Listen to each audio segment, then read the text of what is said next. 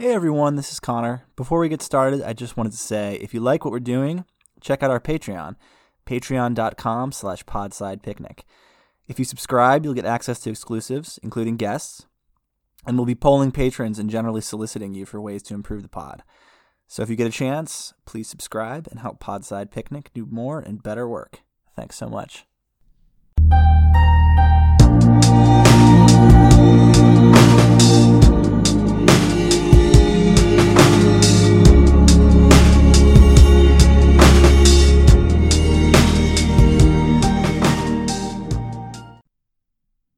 Hey everyone, welcome back to Podside Picnic. This is Connor. I'm once again here with Pete, and we're discussing a movie now in theaters for the first time. We're talking about Alita, Battle Angel. Uh, you know, this movie is based on a manga that Pete's probably going to explain in a little bit more detail. Um, you know, there's not a lot to be said about it. It's a James Cameron, Robert Rodriguez joint thing, and it's set in the distant future in sort of a classic... Uh, I don't even want to get into too, too much. There's a there's a junkie city for normal people underneath the Sky City, and uh, Alita is the cyborg battle angel in this world where people can be like cybernetically swapped between different bodies. And uh, you're already getting a sense of how much pastiche there is in this movie. Um, but uh, you know, before we get into too much detail, I have to say, folks, my co-host Pete, you did not like this movie very much. This movie was a crime against God and man. Like, whoever thought they should take Elysium, give the main character big eyes, and then have them not do anything should be arrested. Well, I believe what the kids say is, go off, King. Go right. off, King. So, uh, yeah, I, I mean, I'm, I'm happy to go off on it. So, like, when you have a movie like this that is about... Uh, inequality and people trying to find their inner strength. That, I mean, that's basically what the movie was about. None of those things was ever resolved. Like, at the end of the movie, yeah. You have the beautiful city in the sky, and you have the place below that everybody poops on, and everybody who's getting pooped on is fine with it. No changes occur at all. Why did totally, this... and it... Go ahead, man. Go ahead, sorry. Oh, I was just going to ask keep why. Going. I was just going to say, why did this movie happen? Like, that's my first question for you, man. Like, you watched it, you you saw some valid, some useful parts to it. What if you had to pitch this movie to somebody? What's the theory? So I try to think about this carefully when I was watching it. And before I move on, I want to say, when Pete says the city's getting pooped on, literally the Sky City is like a rounded sort of disc, and it has like a sphincter in the middle that jettisons garbage into the normal people city, and they all pick through the garbage, and their economy is based on circulating the refuse from the Sky City. So it's pretty overt, uh, which I think is worth noting. But okay, under what circumstances could this movie work? Work. Merc. It murked Pete, that's for sure. Yes, uh, it did. It, well, how might it work? Well, what I tried to do was, I think that I was made very aware when I was watching this in the theater. I watched it at ten p.m., in Midtown Manhattan with a college friend of mine. And we realized at one point, based on the previews and stuff, that we're two men in our late twenties who are showing up for a ten p.m. screening of a movie that is very clearly targeted at twelve-year-olds. And so I, I say that just to note that I tried to think, would I have liked this movie when I was like twelve, thirteen, fourteen? It's probably a little bit rough for kids that are a lot younger than that. There's a fair amount of violence. It gets a little bit graphic, despite it being heavily C G I'd. And by the way, the uncanniness of, I mean, we're full on uncanny, uncanny valley here, where you have the C G I'd cyborg Alita among real action actors like Jennifer Connelly and Christoph Waltz, et cetera, et cetera. Um, great cast, by the way. Big names, Mahershala Ali, a bunch of other people like that, that it's where it's like, wow, how did they get these people to do this movie? Oh, yeah. Uh, but how could it have worked? Well...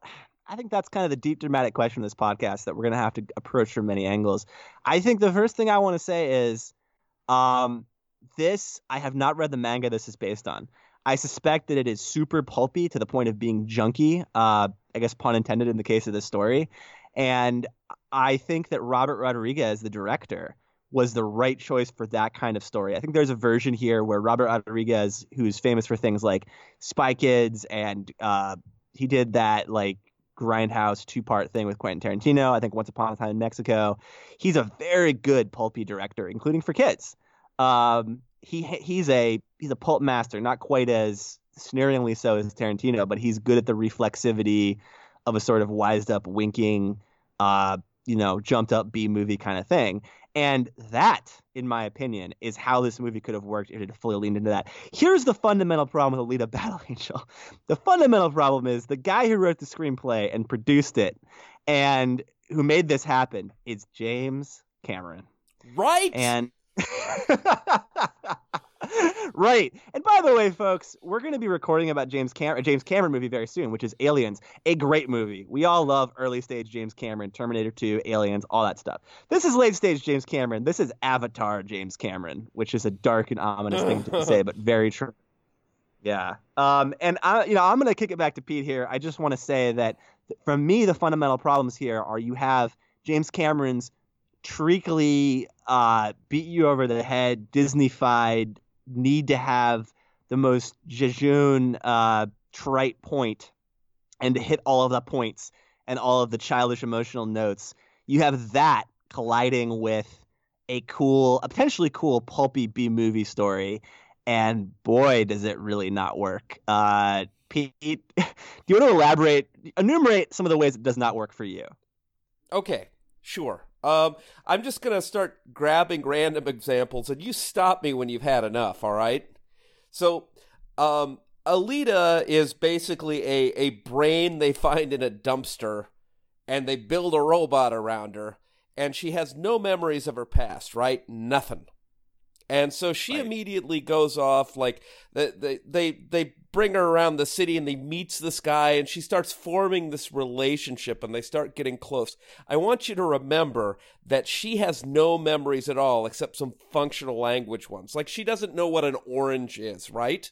So this movie's driving romantic force is, uh, I mean, how can you not look at that and think pedophilia?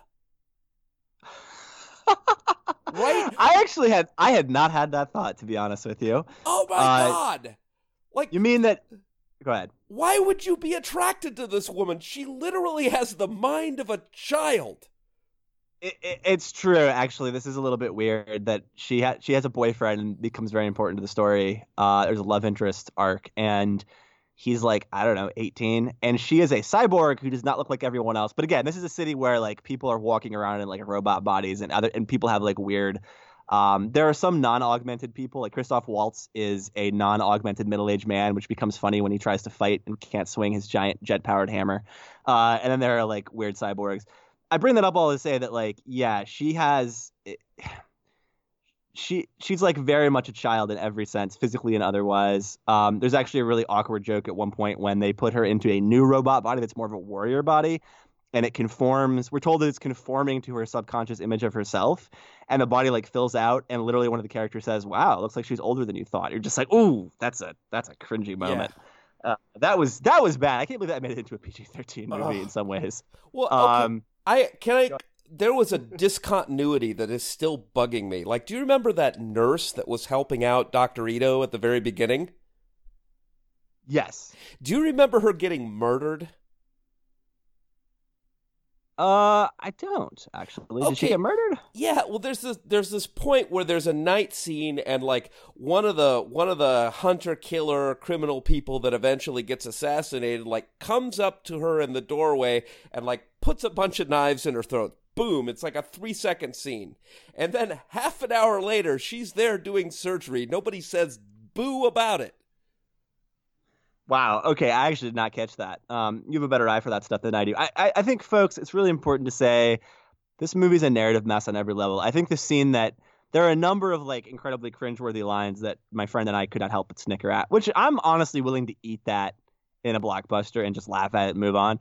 But I think that the when I say narratively a mess, I mean there are things that objectively just don't make any sense, uh, and that if it weren't James Cameron writing the script, would have been done differently. By which I mean, for instance, there's a scene without giving away too much, where Alita, who we've already established at this point is a supreme badass, that the one thing she remembers how to do, of course, is kick everyone's ass.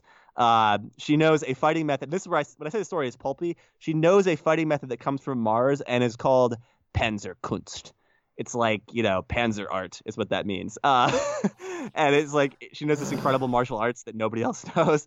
And okay, we've established that in many scenes at this point. And someone is threatening, someone she's already beaten up is threatening to kill uh, someone she really adores. And she stands by and lets it happen, essentially, because she's kind of mad at the person that she adores, and she's feeling ambivalent. And also the guy that does the killing is basically like, hey, this is the law. And you're just like, what is going on in this scene? She's like a super, she's obviously a superhero. We've established that she's the toughest person in this this world.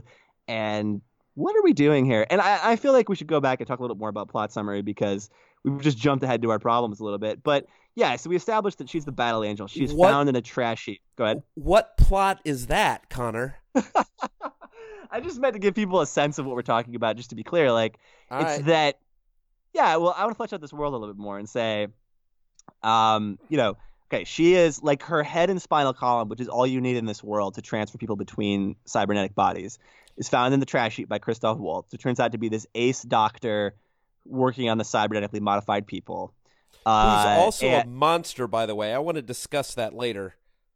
Well, so yeah, there's some com- there's complexity here, because one of the, the main one of the major drivers of the economy in this world is, again, people are put into cybernetic bodies, and their body parts are always being stolen and traded around. Uh, that's a huge plot point that comes up over and over again. And Waltz, Doctor Ito, is someone participating in that trade. He's also what's known as a hunter warrior, which is the bounty hunters in this world, who it's very confusing. Basically, the factory, which is a corporation with connections to the Sky City, is the closest thing to a law, a legal authority.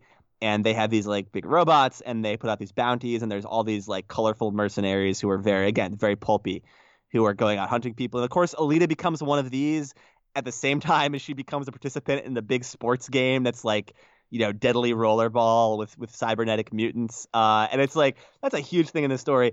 Is this a story about becoming a badass superheroine bounty hunter? Is it a story about being the Karate Kid in the so-called motorball ring? Or what is this movie trying to do?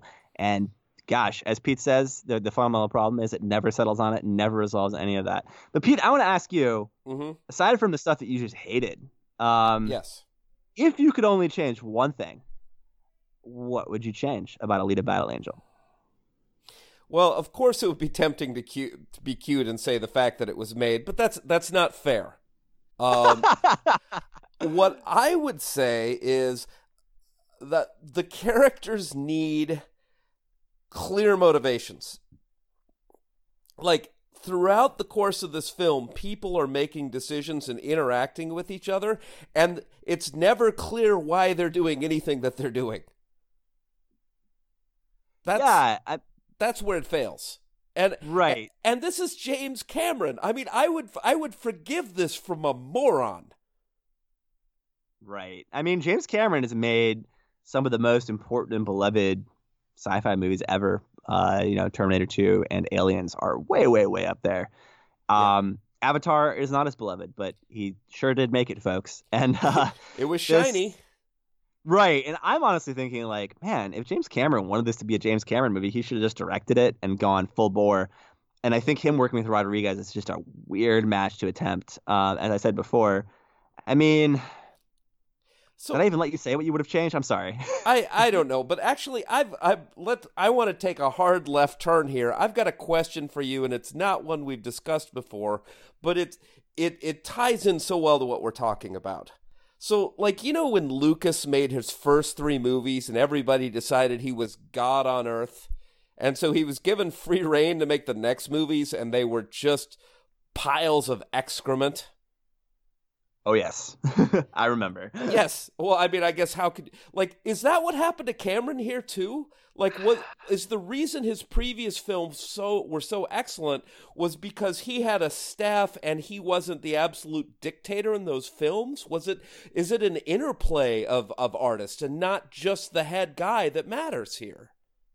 I mean, if there's one thing that I've internalized in my extensive research of sort of the lives of narrative artists working in different media, um, which I've done a lot of, it, mm-hmm. it's that as soon as you stop being challenged capably by colleagues, um, as soon as you stop hearing no ever, and you stop hearing real challenges to what you're doing, uh, yeah, you'll get worse. I think that's inevitable. I don't, I don't know if anyone, like maybe they're extreme outliers. Like maybe James Joyce after a certain point didn't need to hear no. Okay, whatever. um, yeah, but I, I think like, you know, and some of the greatest filmmakers of all time have certainly in this medium worked under pretty extreme constraints, whether it's the dictates of Hollywood studios or it's, you know, Kurosawa and the post-war Japanese film industry, or it's Tarkovsky, who has to be very oblique in all of his allegories because he's working in the Soviet Union. I mean, you know, whatever it may be, um, those limitations and hearing, being told no and being challenged constantly, whether it's just bureaucratic B S or Uh, whether it's, you know, esteemed colleagues pushing you. I think that, yeah, that's so, so, so important for anybody. And, and Cameron is clearly well beyond the point where that's happening. Um, but, you know, we're kind of like off in the ether speculating. Uh, I I think what I want to unpack here a little bit. Okay. Um, this movie is, we've kind of given a sense already. This movie is long on pastiche of many varieties. And it's kind of hard to nail down what kind of movie it is. I mean, broadly, yeah, it's a sci-fi epic uh, being set in the future. And in the past, there was a space war with the Martians, and that's important to the plot and uh, blah, blah, blah.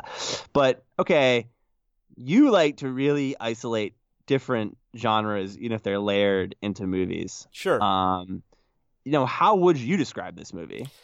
Well, um, I, I don't think the audience is going to regard this uh, very positively, but I'm I'm really sincere about this, and I feel like I can defend it. It's it's a Conan epic. It's a barbarian epic. Wow. Okay. Elaborate, please. So the idea is like the barbarian epic is very much like cyberpunk in that it is morally neutral. Like, sure, there's good and there's bad people and that stuff is going on in the background, but fundamentally that doesn't matter. What matters is the the development and building of that centralized hero from worthless street urchin to king. And that is the arc we had with Alita Battle Angel. She started out like she literally didn't have arms and legs. She had her first rise up where she became, like, of of somewhat significance to the city, fell again, and rose up and became the most powerful person there. And that is the Conan epic. Okay, that, I think, is a really great analysis and a, and a very succinct way of putting it. And I think you're doing the version of what I'm doing more generously, which is saying, how could this have worked better? And I would fast on to what you just said and say, if there had been a clearer, more controlled, and thus more fleshed out specific arc there, where Alita does, she gets better at one specific thing, and she develops in a more in a way that is made deeper for us, rather than saying Alita becomes a bounty hunter, and she becomes an insurgent, and she becomes a motorball champion, and you're just like, okay, well, what the fuck is Alita doing? Oh, and she and, gets tits, right? And, I mean, like, I'm just saying. Yeah, she, no, it's true. She yeah she she has she goes through puberty like as part of the story, right? Like in a sense, yeah, yeah. Well, she and she I I mean okay, like I wouldn't take her life for anything. It was obviously very hard, but like everything that made her exceptional, like a Conan epic, she didn't earn it in any way whatsoever. Like she was yeah, I mean, literally she... handed a body that made her a badass.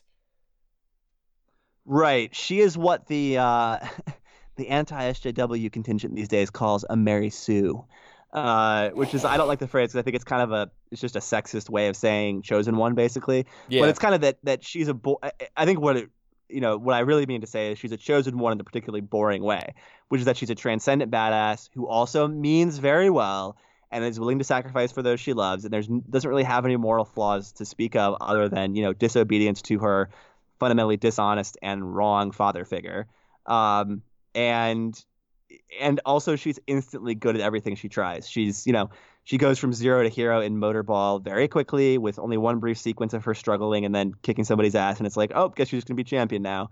And she establishes in one bar fight that she's the lead bounty hunter. By the way, the bounty hunter bar fight scene is an example of where this movie could have gone right. Because it's like she strides into the, like, you know, outlandish kind of Wild West bounty hunter bar. And she's like, hey, guys, you don't know me, but you need to band together and do what I tell you. And, of course, they all laugh. And then she's like, all right, if I can, I'll fight any of you, and if I can beat you, you got to follow me. And it just devolves into this huge brawl where she does beat the shit out of a lot of people. And it's this great B movie scene where you're like, yes, yes, all right, I can do this. This is this is Tarantino. This is Rodriguez at his best. Um, and and again, every every twelve-year-old male has had that fantasy. I mean, you nailed it with that description. Like, I totally remember daydreaming about kicking everybody's ass in a room that, at that age. It's perfect. Yeah, I think a lot of uh, thirty-year-old males have that fantasy too, to be honest. Yeah. but uh, uh, to be fair, yeah. Spoilers for my audience here. Once you get about thirty-five, you begin to get really suspicious that that's never going to happen. Pete, you, you gave me one of my – one reason that we're co-hosts is because you said to me one of the favorite replies I've ever received on Twitter, which is that I think I mentioned John Wick in some joking capacity, and you said – I can remember it all word for word. You said – there is a season of life at which you realize you will not be John Wick or Indiana Jones because you like things like hot showers too much. It's true, man. I I feel you. I hear you. It's a great line. Right. And, and again, Alita Battle Angel, it's important to note, go, to go back there, like this is a movie for twelve or thirteen-year-olds, and it fulfills some of their fantasies. I think it could have done a better, tighter, more straightforward. In many ways, this is a movie that could just be made more straightforward if the plot were simpler, and if you removed moments like, like for instance, there's some stuff that's just clumsy where it's like, all right, we've established this is a world where there are cyborgs and humans floating around, and a lot of people have some kind of cybernetic modification, and everyone's basically cool with that. There's not a lot of like, you know, sort of othering on either side there. Um, except when they fight people, there's a, like, I think Meat Boy is a slur from cyborgs onto people or whatever, but who cares? Yeah. And, uh, the, and the yet, opposite, have to... the opposite is Hard Body, by the way. Right. Okay. So Hard Bodies and Meat Boys. And, and there's a moment, of course, this is the problem having James Cameron involved, because of course there has to be a moment where Alita's falling in love as a, as an obvious cyborg. And by the way, she has one reason she has like bigger than usual eyes and stuff is apparently that like she's from Mars and the Martians are like pretty human but look a little bit different. We, we get flashbacks about that. Sorry to spoil it for you folks. But uh, anyway, she looks different and she's a cyborg and she's falling in love with a human. And of course, because it's James Cameron, she has to say something like, I, you know, I just worry that I'm not human. And her boyfriend just says, oh, you're more human than anyone I've ever met. That is the most gibberish damn line I have ever heard in my life. Doesn't make sense. You kind of know what you're supposed to feel at that moment, which is touched, but you just get angry because you're like, why am I being manipulated in this in this incredibly ham-handed way? Like, it's fine for them to have a love story, but you don't have to have that shit in there. Come on, like, just oh. treat, give us a little bit more credit, you know? Cameron fumbling at my bra straps. No thank you. Yeah, no, it's it's there's just a lot of painful moments like that. I mean, and, and there's moments where so a lot of a lot of the problems with this movie, like there is you have a lot of great actors who are really struggling with this script. Um, Jennifer Connelly, accomplished actress, uh, is very very wooden, and I think she was told to be by Rodriguez, and she is just not doing a just it's just a tough situation for her. Let's put it that way. Completely wasted. Yeah, totally wasted. Uh, Mahershala Ali has some moments where he gets to be his sort of spooky, intimidating best, um, briefly at least. He's a bad guy, and you know he's good at that. He's got that presence. He's tall. He's good at towering over people and being menacing. And he's like, uh, you know, but he says he pulls it off because he's a great actor. But he's like a line where he literally says, "Well, I'd rather reign in hell than serve in heaven." And it's like, oh, okay, oh. Which is a great, you know. Really important line and sentiment in the history of literature, but it just doesn't, it doesn't be so on the nose, right? Yeah. Um, and by the way, speaking, it also, again, doesn't make sense because he is serving the ultimate bad guy who turns out to be Ed Norton. Again, sorry for spoilers, but there's a guy up in the Sky City where the characters never actually make it to, setting up the obvious sequel. She has to go up there, et cetera, et cetera. It's not very interesting. Well, that's exactly right. He serves in hell. He's not he he like yeah. He's got no basis for making that claim because he's absolutely bottom rung on it. Yeah, and, and right. So if you if you had taken the time, if they if they'd taken the time to make all this kind of add up and make sense, and if they'd really honored this world they inherited from this manga, um, and they had just admitted, you know what, this is pulpy and kind of cheesy, and we're gonna lean into that. We're gonna just have fun with this. We're not gonna try to make people take it seriously. We're not gonna try to make it particularly pointed, but we're just gonna tell a fun, I would say, cyberpunk saga. I'll use that word. It's overused and probably only loosely applies here, but it's fair. I think it's a fair description. I mean, you could come up with something that's more on point, but like if you if you say cyberpunk, you're within a rock's throw of what this is. Yeah, and there was something there potentially. I mean, like Alita, I always thought, I think it's what's really funny is that she's like, in some ways, she's the cyberpunk heroine to end all cyberpunk heroines because, you know, like pretty much every cyberpunk heroine for thirty-five years, she's got she's like partly a Molly Millions homage, but she uh, uh from Neuromancer.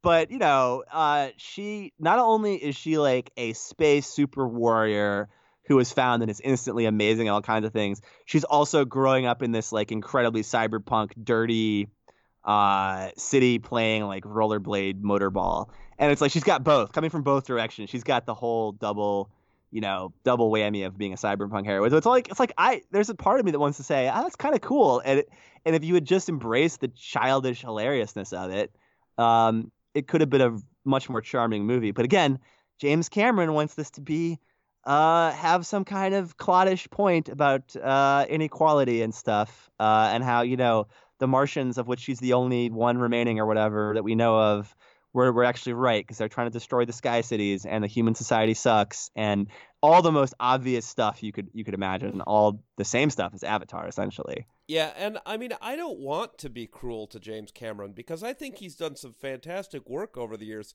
but fundamentally, he is too compromised to make a moral point about poverty. I mean, I, I maybe yeah. that's a terrible thing to say, but fundamentally, he's built a world where there's rich and there's poor. The rich are literally crapping on the poor, and at the end of the day, nothing is done about it, and nothing will be done about it, and he thinks he's making a moral argument. His moral yeah. argument can get stuffed, as far as I'm concerned. Right. I mean, he and everyone else involved in this film, they did not spend a lot of time thinking through the actual... what would the implications of the supposed abnegation of the people in this city be? Because no one is actually depicted as like genuinely desperately poor. Like no one in the city is like starving. There's no like real grit. There's a lot of like, well, the streets aren't particularly clean and there's a lot of crime. There's a lot of stealing of body parts sure. that goes on. So well, fair the, enough. But the like, most moral person in this, that doctor, every task he does enables the system.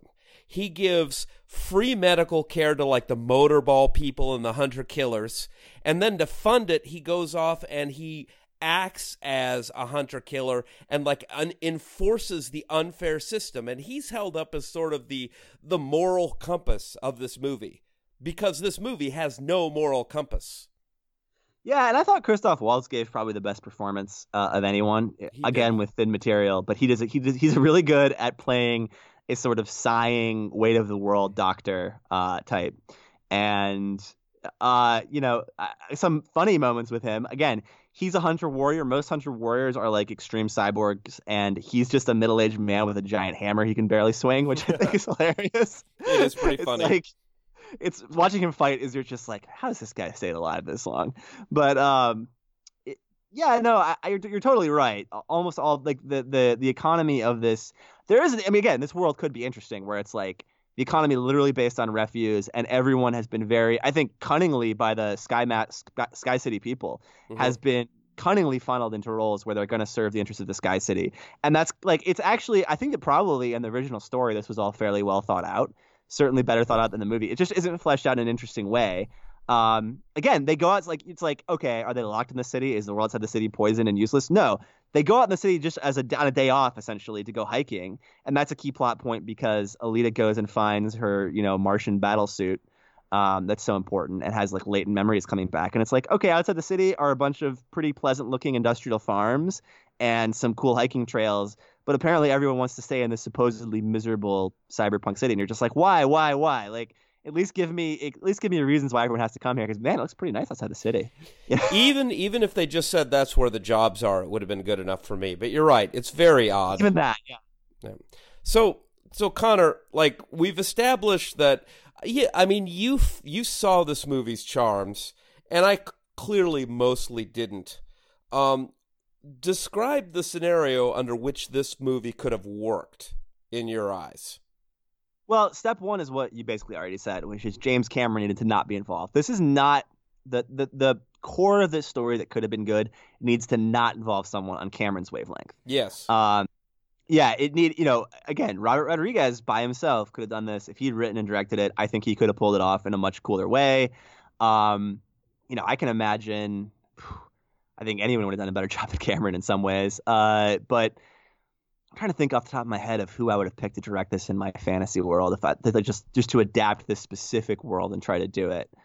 Um, I'm going to keep thinking about that because I don't have anyone off the top of my head, but I'd, I'd like to see is, what Carpenter would do. Uh, yeah. Oh, that's a good one. John Carpenter with a big budget. I haven't thought that's a great idea, actually. Yeah, All right. Schlock good. Fest, man. Yeah, we should. Right. Carpenter schlocking it up would have been the bomb. That would have been really cool, actually.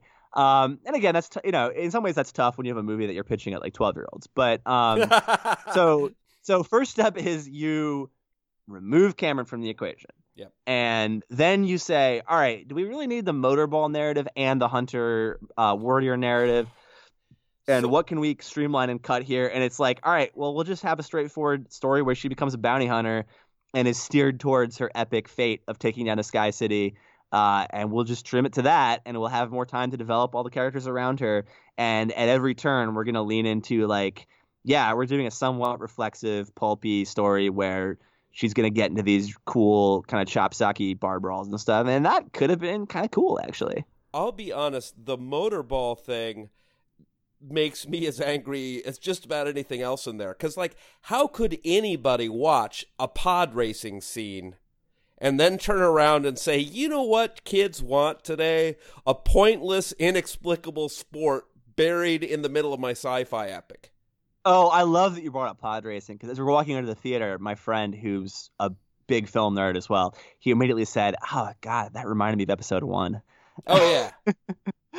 And, yeah, no, that's a great, um, a great comparison. No, you're totally right. Like, I think that there's a certain phenomenon that happens with directors or um, directors and or producers who don't get challenged. And in this case, it's the producer not being challenged that I've noticed. And, you know, I, I saw the awful Clint Eastwood movie, The Mule, uh, a couple months ago that, again, clearly no one made a pass over that screenplay except for Eastwood and the, and the writer. Uh, and it is, folks, that is truly, truly, truly one of the very worst movies I have ever seen. Do not watch The Mule. Dude, but back to this movie. Yeah, go ahead. Someday I'm going to make you watch Galaxy of Terror. Like, be very afraid. I hear you. I hear you. And, you know, B-movie B-movie shittiness is a whole other thing. But, yeah, I'm I'm looking forward to it, honestly. Okay. But back, back to this. Um, you know, there's a lot of things that Hollywood has learned about blockbusters since episode one came out in the inter- twenty years in the interim, right? And a lot of those lessons, I think, could have been smartly applied to this movie. Like, if you had, if this movie were just a Marvel, like, whatever faceless team of Marvel writers were putting this together, it would have been a lot better, I promise you. Because they would have been applying the accumulated wisdom of, you know, the Marvel machine and all their algorithms and all that. And, like, they would have at least been like, well, this might end up being bloodless and predictable and all these other things, but man, it, it's at least not going to be a narrative mess that doesn't make any sense. I mean, Marvel movies make sense, for crying out loud. They have to make too much sense. That's the problem. Mm-hmm. Um, you know, so this is, again, a case where a director is stepping outside of, in some way, stepping outside of where the industry is at.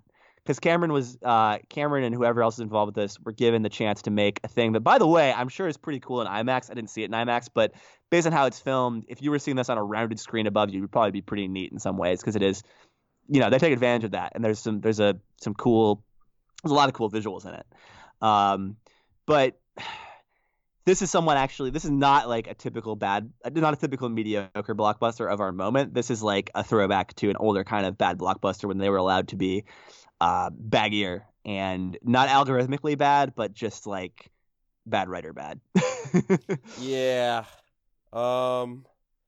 Okay. There was something else I wanted to hit you with on this. Oh, I I just want to see if we're in alignment on this. So, you know, uh, Alita Battle Angel is she's brought into the world with basically no memories about her past.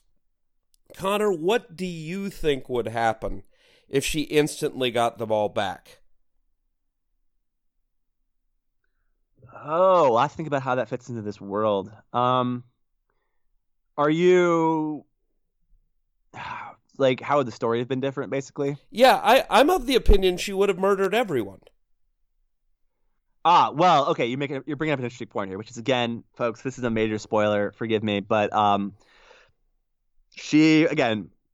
I'm she's sorry. A Martian, yeah. What she is is a Martian super soldier.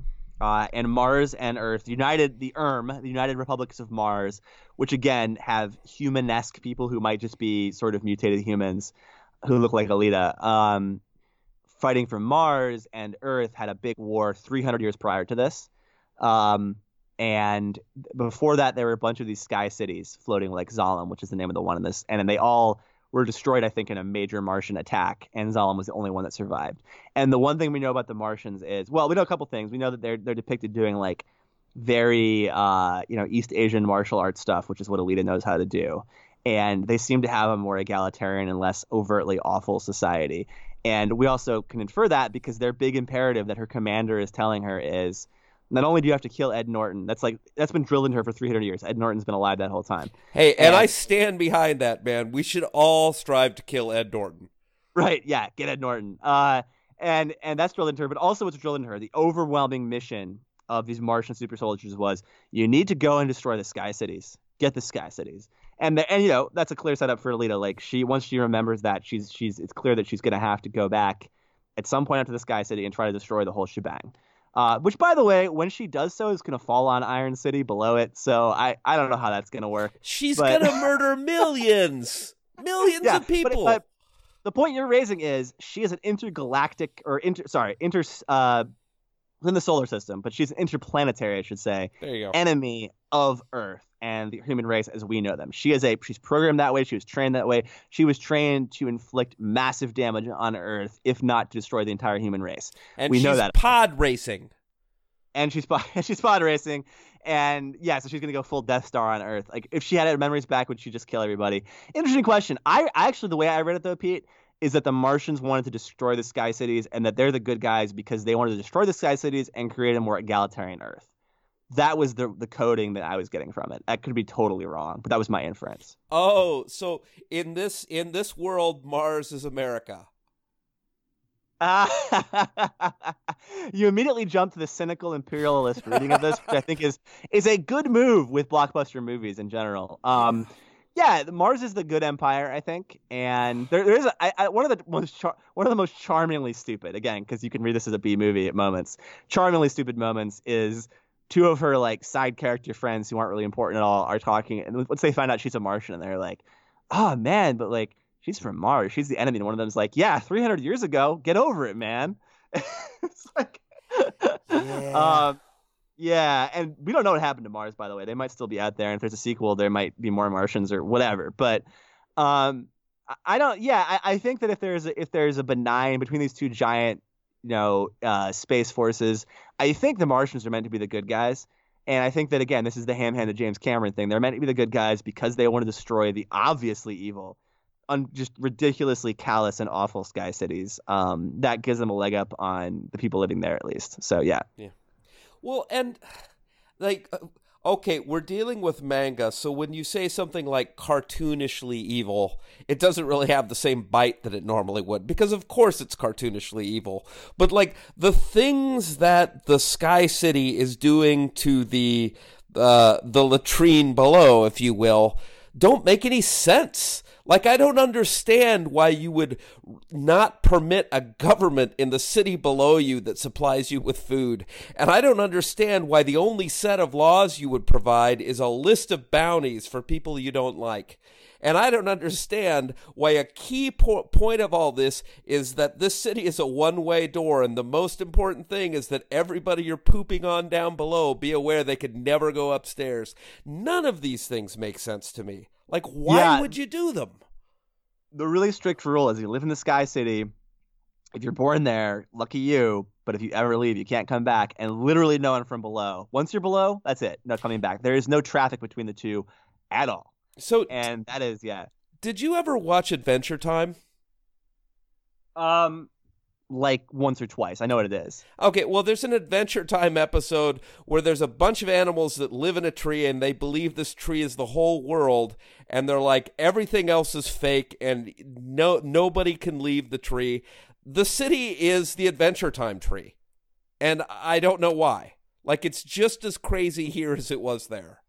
Well, I'm going to give them the benefit of the doubt here and say that in the sequel, which Cameron clearly wants to have made, that we'll learn more about the whys of the Sky City. And and look, man, I, I'm willing to eat that kind of thing.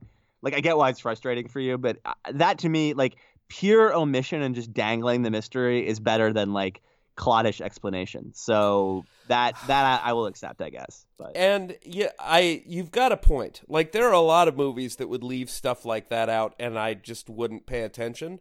But, like, once once a movie starts to fray, one of the things I do to keep it together is start pulling at the threads.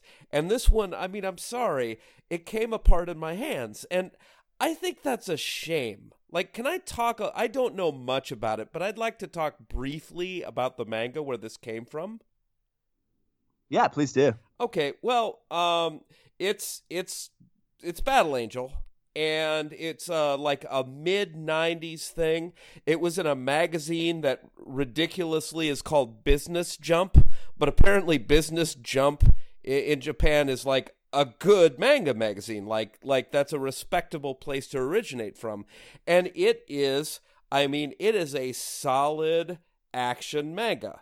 Like, it's it's coherent, the art is good, people like the artists, it, it's got legs.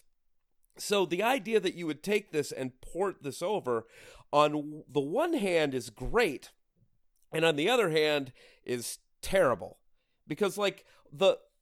Oh, okay, I'll just argue with everybody. What the heck? I think one of the best comics ever made, hands down, was Watchmen.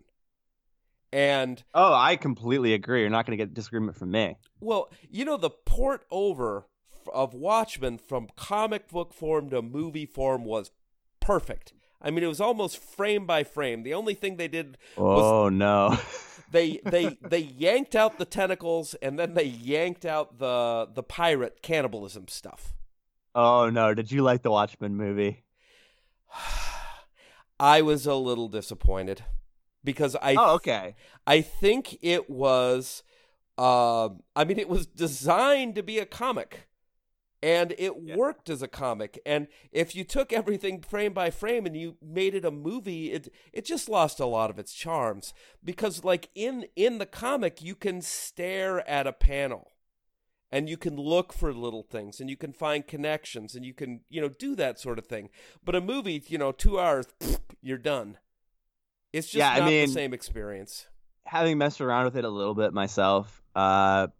moving stories between different forms is profoundly hard, and it should be profoundly hard, and it should be transformative. And I didn't like the Watchmen movie precisely because it thought it could get away with porting it pretty cleanly. And I, I have a lot to say about that movie um, that wouldn't even be worth getting into. But yeah, I, I think that you have to understand it's going to be a transformative process, and that you, and this is, I think, again, the omissions that were made. They they seem to have not tried to port over the tone, which is something that you probably can move across forms more yes. easily. They seem to have missed out on the tone and instead said, okay, we need both the Motorball arc and the Bounty Hunter arc and the Love arc. And it's like, well, you don't need all of the arcs in this manga, which is a fundamentally different storytelling medium. That's what you can leave out. Um, yeah. Well, and there's there's also, when you're dealing with a manga, and uh, like, okay, can I just say I'm of the wrong age to have this discussion well. I think a lot of our audience could have it a lot better. But when you're dealing with a manga, there's all sorts of of of traditions and understood subtext and these things that make it work. And if you, like, scoop the meat of that up and you drop it into another uh, medium... Man, you'd better be talented at it. You'd better know what you're doing. And I don't feel like they did there. Like, you could look you could look at frames from the manga and look at this movie and say, yes, you ported it over, but you can't just port it over because it's a different medium and it screws it up. Yeah, and I think one thing that's obvious now that you get into this is James Cameron clearly read this in a translation or whatever, uh, or had it, you know, whatever, however he experienced it. And he did not – I actually haven't – having not read it, I can't say this categorically, but I feel like he probably just didn't get it.